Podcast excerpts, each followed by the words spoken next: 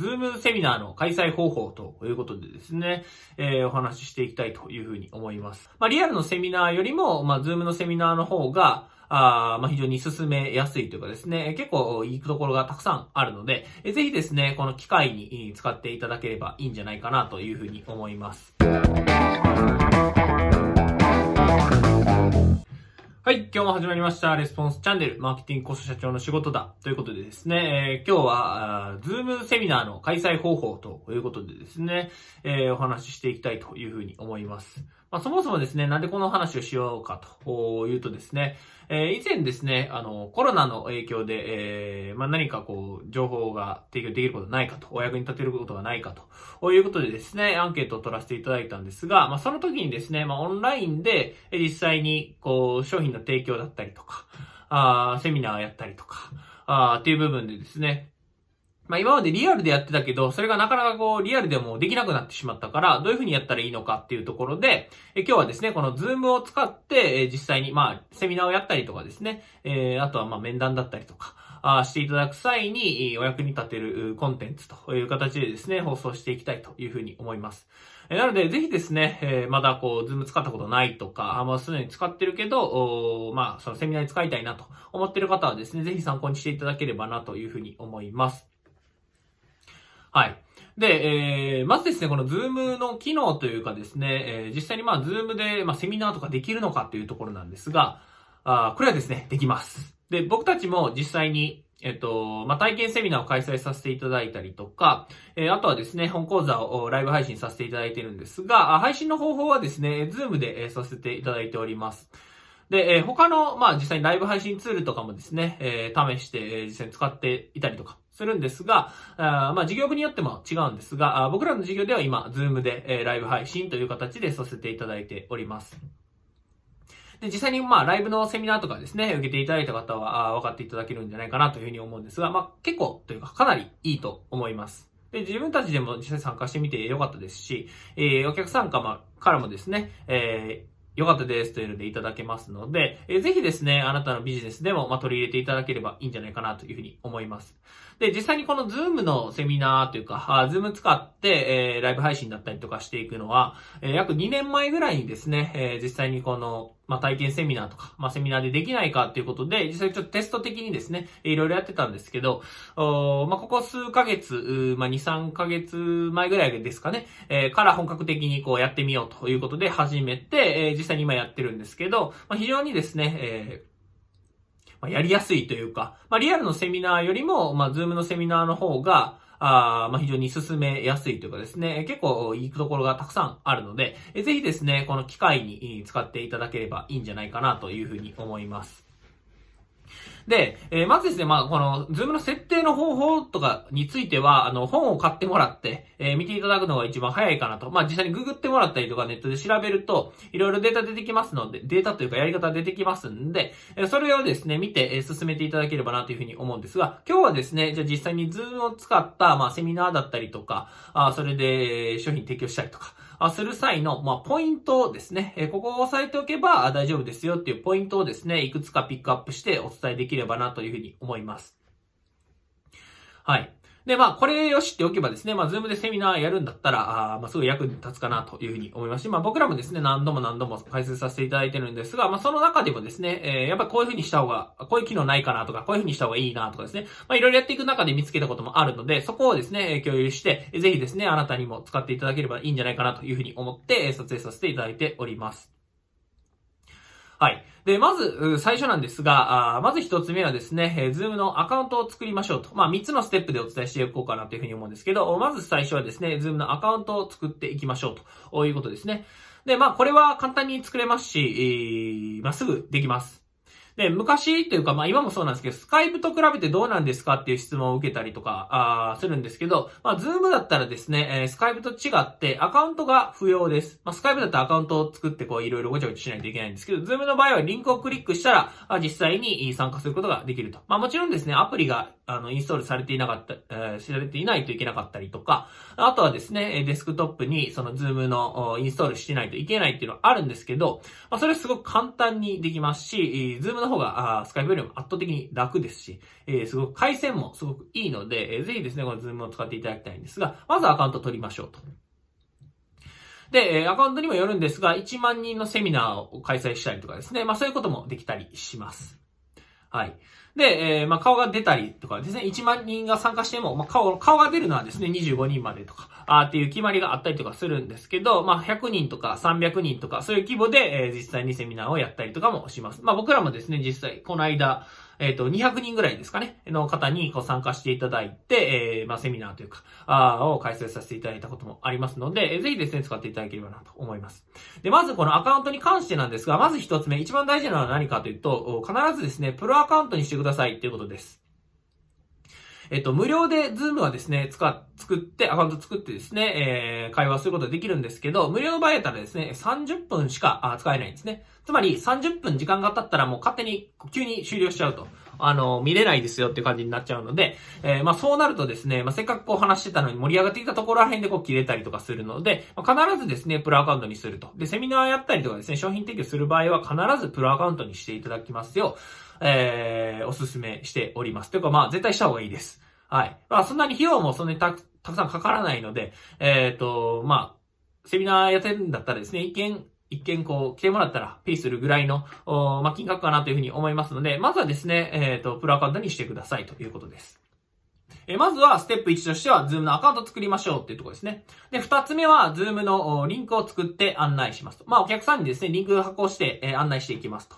で、三つ目はその商品をま提供していくと。ズームで、え、提供するときのポイントっていうところでですね、え、お伝えしていきたいというふうに思います。で、このステップの二つ目と三つ目に関しては実際にあの、ズームの画面を見ながらですね、お伝えできればなというふうに思いますので、えっ、ー、と、画面を見ながらですね、お伝えしていこうというふうに思います。なのでちょっと画面切り替わります。はい、えー、ここからはですね、実際に、まあ、ズームを使って、えー、ちょっと解説というかですね、えー、していきたいというふうに思います。で、まあ、ステップの2としてはですね、え、Zoom のリンクを作って案内していきましょうと。いうことでですね、お伝え、させていただきました。で、えー、まあ、実際にリンクを作ってですね、案内していくんですが、リンクを案内するときのポイントとしてはですね、えー、お客さんにですね、案内するときのポイントなんですが、実際にこの Zoom でですね、今この画面が見えておりますが、この Zoom でですね、ミーティングを開催するっていうのをですね、えやっていただくと、こういう形でですね、マイミーティングっていうので、まあ、ミーティングをスケジュールするっていうので、このミーティングをスケジュールすることができますと。えっ、と、まあ、ここで、えー、ズームで、ミーティングみたいな感じで、えー、こういう感じでな、タイトルですね。タイトルをつけることができると。で、まあ、ここで何をするのか、みたいなのを決めていただくんですけど、まあ、これがですね、えっ、ー、と、まあ、単純にズームのリンクを作る上で、えー、タイトルみたいな感じですね。まあ、会議の名前とか、まあ、セミナーやったらセミナーの名前入れたりとか、あしてあげますと。で、えー、開催の日時はですね、ここで、今、日程を選んでいただきまして、えー、まあ、時間ですね。何時に始まって、えー、何時に終わるのかみたいな。まあ、この辺を、まあ、時間を決めていただくと。で、えこれでですね、保存って押すと、今の状態で保存って押すと、リンクができてですね、それで、そのリンクを案内してくださいっていう形で、まあ、お客さんに案内してくださいっていうのが出るんですけど、えその URL ですね、えお客さんに案内するときの、まあ、ポイントというかですね、案内するメールだったりとか、あまあ、お客さんにそのズームに参加してもらうときにですね、必ずやっていただきたいのは何かというと、そのズームのリンクの、まあ、下とかですね、えー、まあ、あズームのリンク案内した時にですね、同時に、え初めての方へっていうアナウンスを入れてあげるってことですね。まあ、ズームをまだ使ったことがない人向けにですね、え初めての方はまず、ここから、あまあ、ズームのアプリをダウンロードしてくださいだったりとか、ズームをインストールしてくださいねっていうのをまず最初にお伝えしておくってことですね。まあ、セミナーの場合だったら購入した後にですね、え送るリンクのところに案内してあげる。で、あと事前のリマインドメールでも案内してあげる。あとは、あまあそうですね、そこで案内してあげるってことがポイントです。で、えー、その、まあ、ズームのリンクの周りに初めての方へっていう形で案内してあげるのはなんでかっていうと、まあ、実際にセミナーが始まるとか、参加しようってなった時に、よくわからないなとかですね、えー、リンクが開かないなとかですね、えー、やったことがないなってなった時に、どうしようかっていう風になってしまうんですよね。お客さんが困ってしまうので、えー、まずはですね、リンクの周りにですね、そういった情報を、まあ、載せておいてあげると、まあ、親切というか、スムーズにですね、え、進めることができますと。はい。で、えー、実際にそのリンクをですね、発行して、えメールを送っていくわけなんですが、じゃあ実際にどういう形でですね、まあ、設定のポイントをですね、設定していくポイントをお伝えしていこうと、いうふうに思います。はい。で、えっ、ー、と、まあ、セミナーをやっていくときですね、セミナーをやっていく、まあ、あ講師がいて、えー、で、お客さんがこう、何人か複数人いらっしゃる場合はですね、えー、まあ、講師がですね、まあ、ホストっていう形になります。ホストっていう形になります。まあ、ホスト、まあ、オーナーみたいな感じですね。その、ズームのミーティングを、まあ、仕切るホストみたいな感じですね。で、えっ、ー、と、まあ、参加者っていうので、まあ見ていただくと、今これ私、まあ僕、マーケティング事業部の、まあこのホスト私ってなってるんですけど、まあ僕がホストですね。だこのミーティングを司るじゃないですけど、えー、まあ、オーナーは僕ですと。はい。で、えー、リンクをまあ発行した人が基本的にホストになるんですが、まあ、このホストっていう機能も実際に、えー、と、誰かにこう、もう一人入ってきたらホストを振り分けるみたいなのもできますと。まあ、ホストは基本的に全部の機能がまあ使えるみたいな感じですね。はい。で、えー、セミナーやるときのポイントとしては、あまず一つ目ですね。この設定するときのポイントとしては、えー、ホストがですね、参加者前の入室を許可制にするということです。まあ、これどういうことかというとですね、まあ、この設定のところの下行ってもらうと、おまあ、ビデオ、ホスト、参加者、オン、オンみたいな、こういう事前のですね、リンクを発行する際に、えっと、まあ、お客さんにですね、どういう形で参加してもらうのかみたいな設定できるんですね。で、えっと、まあ、このミーティングオプションっていうところで、なんかちょっと、なんか字が被ってますけど。はい。で、ホストの前の参加を有効にすると。うんうんうん。これは何かっていうと、えっと、この、今僕がホストなんですけど、僕が入る前にお客さんがリンクをクリックしたら入れるかっていうオプションですね。はい。まあ、これは別に、まあ、オンにしておいてもらっても、どっちでも OK ですと。あまり、こう、まあ、どっちでもいいです。はい。で、えっ、ー、と、まあ、一つ目は何かっていうと、この一つ目ですね。入室時に参加をミュートにするってやつですね。これチェック入れていただくと。で、これなんでなのかっていうと、セミナーをやるときにですね、参加者の人がこう入ってきて、えー、マイクがオンになってたら、話してる途中でいきなりこう、変な音がババババって入ってきたりとか、参加者さんの、ま、物音だったりとか、あなんか音が入ってきたりとかするので、入室時に参加をミュートにするっていうのをチェックしていておくと、まあ、実際参加してですね、お客さんが参加しても、まあ、あんま音が鳴らないと。で、セミナーが、あまあ、進行がきちんとできるってことですね。はい。で、この参加者をミュートにするっていう機能は、あ別に後からでもできるんですよね。参加していただいた方に対して、まあ、ここでですね、実際詳細っていうので参加者っていうのが、あまあ、ここ出てきますよね。で、えー、このミュートってやると、まあ、ミュートになると。で、えー、ミュートに解除すると、まあ、ミュートが解除されるってことなんですが、まあ、これですね、参加中も全然できるんですけど、一番最初にですね、入ってきた時は必ずミュートにしておくと。で、話してもらう時だけこのミュートを外すっていう設定にしておけば、あまあ、いちいちですね、ミュートにしていく必要もないので、えー、まずはこのミュートにするっていう設定をしていただくと。で、えー、これがまず一つ目ですね。設定上のポイント一つ目は、このミュートにするってところですね。で、もう一個はこの待合室を有効にするってやつです。待合室を有効にしますと。で、えー、この待合室を有効にするっていうのはどういうことかっていうと、例えば、まあ、この、今セミナー、僕がここで今セミナーをやってますと。で、やってる時にですね、お客さんがこう、入、リンクをクリックして入室してくるとしますよね。で、入室してくるってなった時に、まあ、セミナーやってる時に途中にピコンピコンピコンピコンとかなったらですね、えー、ちょっとまあ、あまあ、他の参加している方もですね、あんまりこう納得、納得いかないではないですけど、なんか嫌じゃないですか。で、それをですね、実際コントロールすることができるっていうのは、この待合室を有効にするっていうものなんですね。で、この待合室って何かっていうと、お客さんがリンククリックしますと。リンククリックしたら待合室ってとこに一回行くんですよね。で、待合室ってとこに行くんですけど、まあ、ホストですね。今僕ですね。ホストはこの待合室に今誰がいるのかっていうのがわかるんですね。なので、その待合室にいる人を許可してあげるというか、まあ、承認するみたいなんでですね、えー、やってあげると、実際に、えっ、ー、と、まあ、承認したら、このセミナールームに入れるっていうことができますと。はい。で、えー、実際その待合室どこで出るのかって、まあ、参加者っていうところですね。待合室を有効にしてると、まあ、ここにですね、待合室みたいなんで出てきて、実際に承認するか、まあ、許可するか、しないかみたいなのが出てくるので、そこでですね、このセミナーに参加できるかどうかっていう設定をしていただくと。はい。という感じですね。あとは、まあ、承認されているユーザーしか参加できる。まあ、これは別にしなくていいと思います。まあ、あの、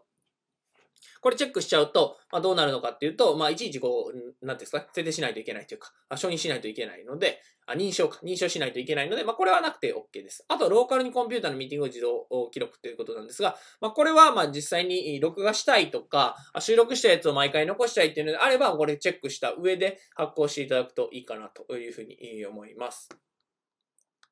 はい。で、これで、まあ、保存って押すとですね、このリンクが発行されると。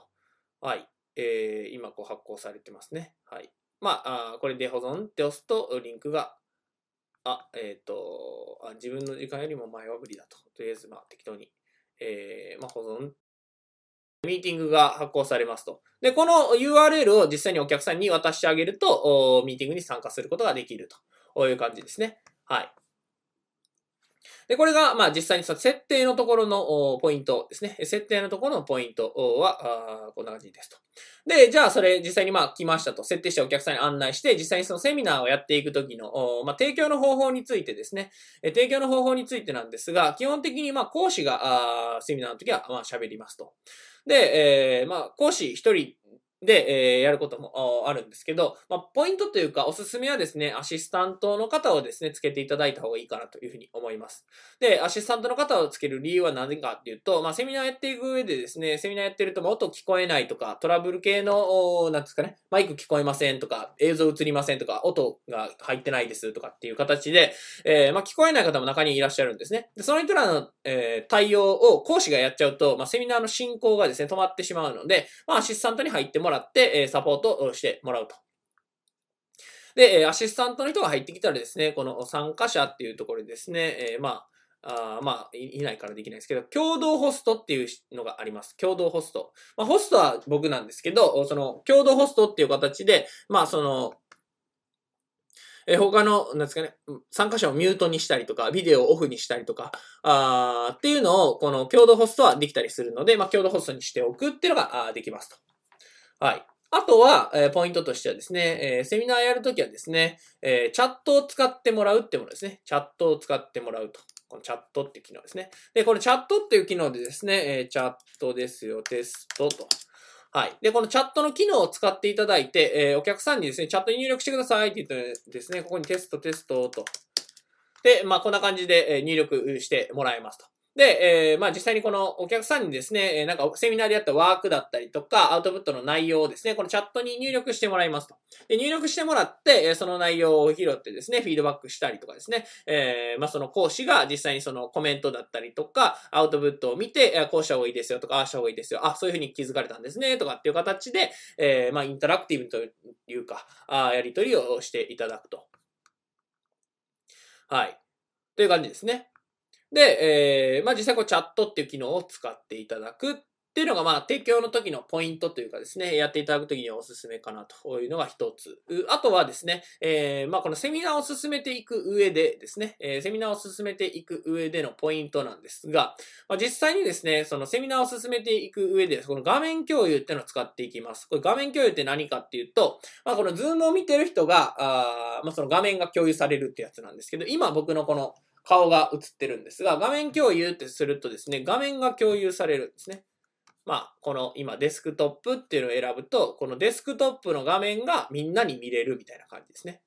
はい。とか、あまあ、この Google Chrome っていうので、まあ、共有すると、まあ、言ったら、この、今、ズームの、ここの、まあ、緑、青い線になってるんですけど、まあ、ここだけがですね、えー、みんなに共有されているという状態になりますと。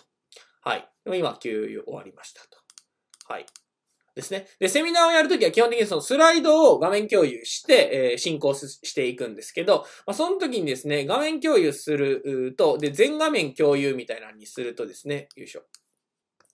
この画面を共有するってなるとですね、まあ、あんまりこう見られたくない情報だったりとか、あとはまメモだったりとか、あ